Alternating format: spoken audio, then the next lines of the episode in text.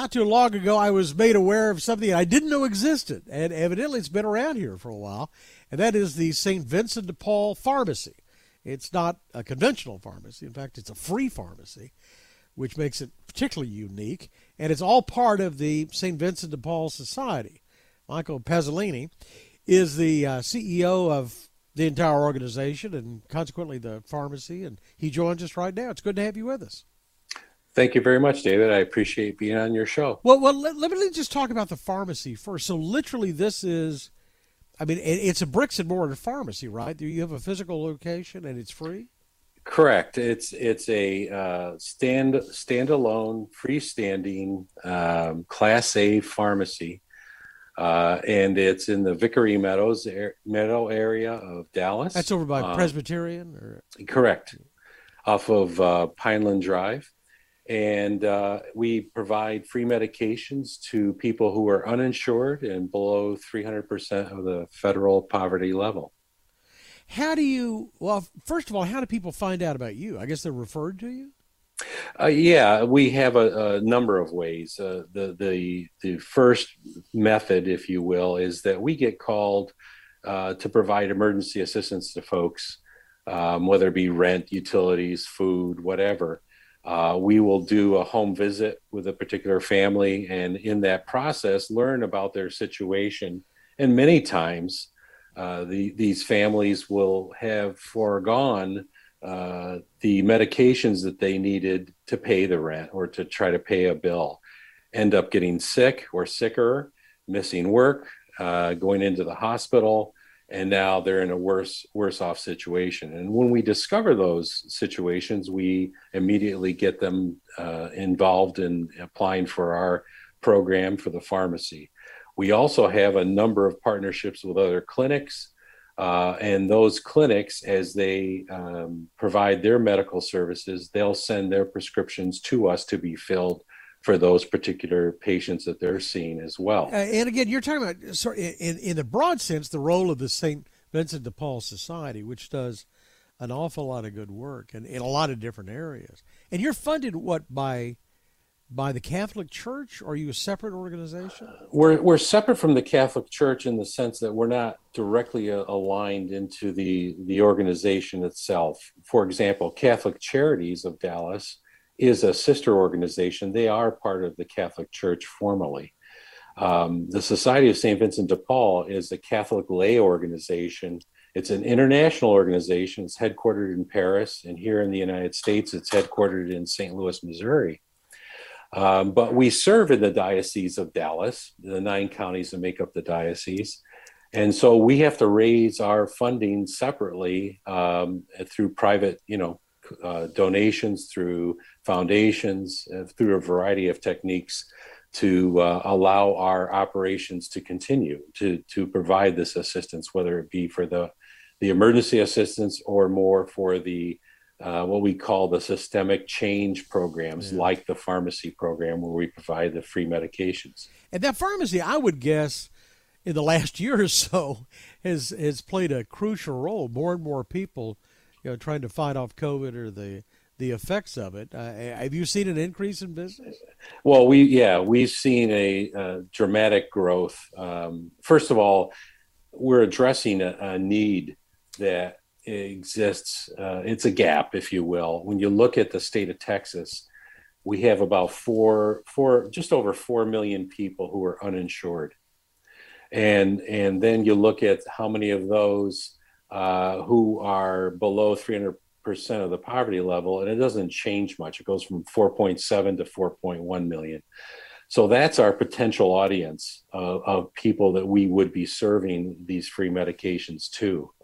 When COVID hit, we were we were challenged with number one, remaining operational, which we were able to do through the entire period of, of the pandemic and number two, serving exactly what you pointed out, people who now have lost their jobs because of the, the shutdowns and they're in, still in need of medications. Uh, you know, I think of one particular family uh, where the father came to us for his uh, daughter's insulin injections, which he couldn't afford to pay because he no longer had insurance. and those run uh, about $750 for a 90 day prescription. Good nice. Yeah, so we're able to provide that to them for free. And you know that's that's a true blessing for them and for us to be able to do that. Yeah, like I say, you you you know, St. Vincent uh, St. Vincent de Paul Society is, is is active in a lot of different areas, but I'm intrigued that you want to have your that you need to have your own pharmacy, that you wouldn't I don't know uh, work out some sort of arrangement with an existing pharmacy, uh, you know, a CVS or Sam's or something or other. Why your own? Well, it's it's probably the most cost effective way for us to to to deliver this capability um, to the need. Uh, first of all, we we didn't invent this concept. It, it, uh, we already have nationally in, in the St. Vincent de Paul. Um, I think it was eight different charitable pharmacies already operating. Uh, in Louisiana, in uh, Wisconsin, in in uh, other areas as well, and we benefited from their experience, their years of experience. Probably the most uh, extensive was in Cincinnati, Ohio, where we have a St. Vincent de Paul pharmacy, and the model basically allows us to receive free medications from a national dispensary. It's referred to as the Dispensary of Hope that organization gets um, pharmaceuticals, medications from the pharmaceutical companies that are overruns in, in, certain areas, and they give them to this dispensary of hope that, to then turn around and give them to nonprofit organizations to distribute to the to the the people who are in need. And we have to pay for the distribution of those medications, but that's the only cost we have. We receive that medication uh, and then we turn around and, and get provided to the people we're serving. On average, you know, an average cost, retail cost for that medication is about $200 for a 30 day supply. So where we pay a distribution cost, we don't pay anywhere near that amount of expense. No. But we're able to provide the medication in a much more cost effective. But but manner. do you have, but what about the breadth of offerings? Do you get you have free access to to anything you need? Uh, just about. I'll just say it that way. Really? Um, we started out with, uh, you know, the very basic medications of addressing cholesterol or diabetes or blood pressure or inhalers, you know, those types of things. And we've continued to expand our formulary as we've increased the number of people we're serving. Now, it just so happens that there are certain medications we can't get through the dispensary so we've established relationships with other organizations, with even the pharmaceutical companies to get access to other medications. And we also purchase med- medications at a discounted price and make those available to, to complete the, the rounding out, if you will, of the formulary. That's fascinating. It's a, it's a it's a fascinating, unique model. So one last thing. So the delivery. Why you have only one location? Does uh, everybody uh, come to you, or do you? You... No, that's a that's a great question. We've set up the the model to be a distributive model. That is, yes, they can come to our location and give us a prescription, and we'll fill it for you and give it back to you. But we set it up such that we have a, a, a courier service, such that if you went to a clinic, let's say in McKinney, and you went to the clinic and were prescribed some medication, they in turn send us the prescription, we fill it. We then use our overnight courier service and send it back to the person to their home address. So they were, able, you know, we are able to get that medication delivered to them.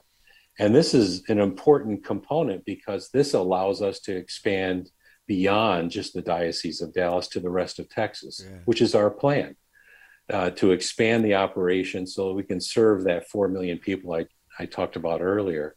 Uh, that we can provide overnight to various locations throughout the state of Texas that same capability and doing it as a Society of St. Vincent de Paul operation. That's outstanding. And, and not just not just Catholics, just I mean you'll anyone who's in need. Heathen, heathen just... heathens alike, right? All of us sinners are entitled. Yes. Michael Pazzaglini is the CEO of the St. Vincent de Paul Society for North Texas and talking about his pharmacy today. Good work. Thank you very much for the time. I appreciate it. I appreciate that time, David. Thank you, and uh, keep up the good work. Thanks a lot. For more of our conversation with Mr. Pazzaglini, go to krld.com slash CEO. I'm David Johnson, News Radio 1080 KRLD.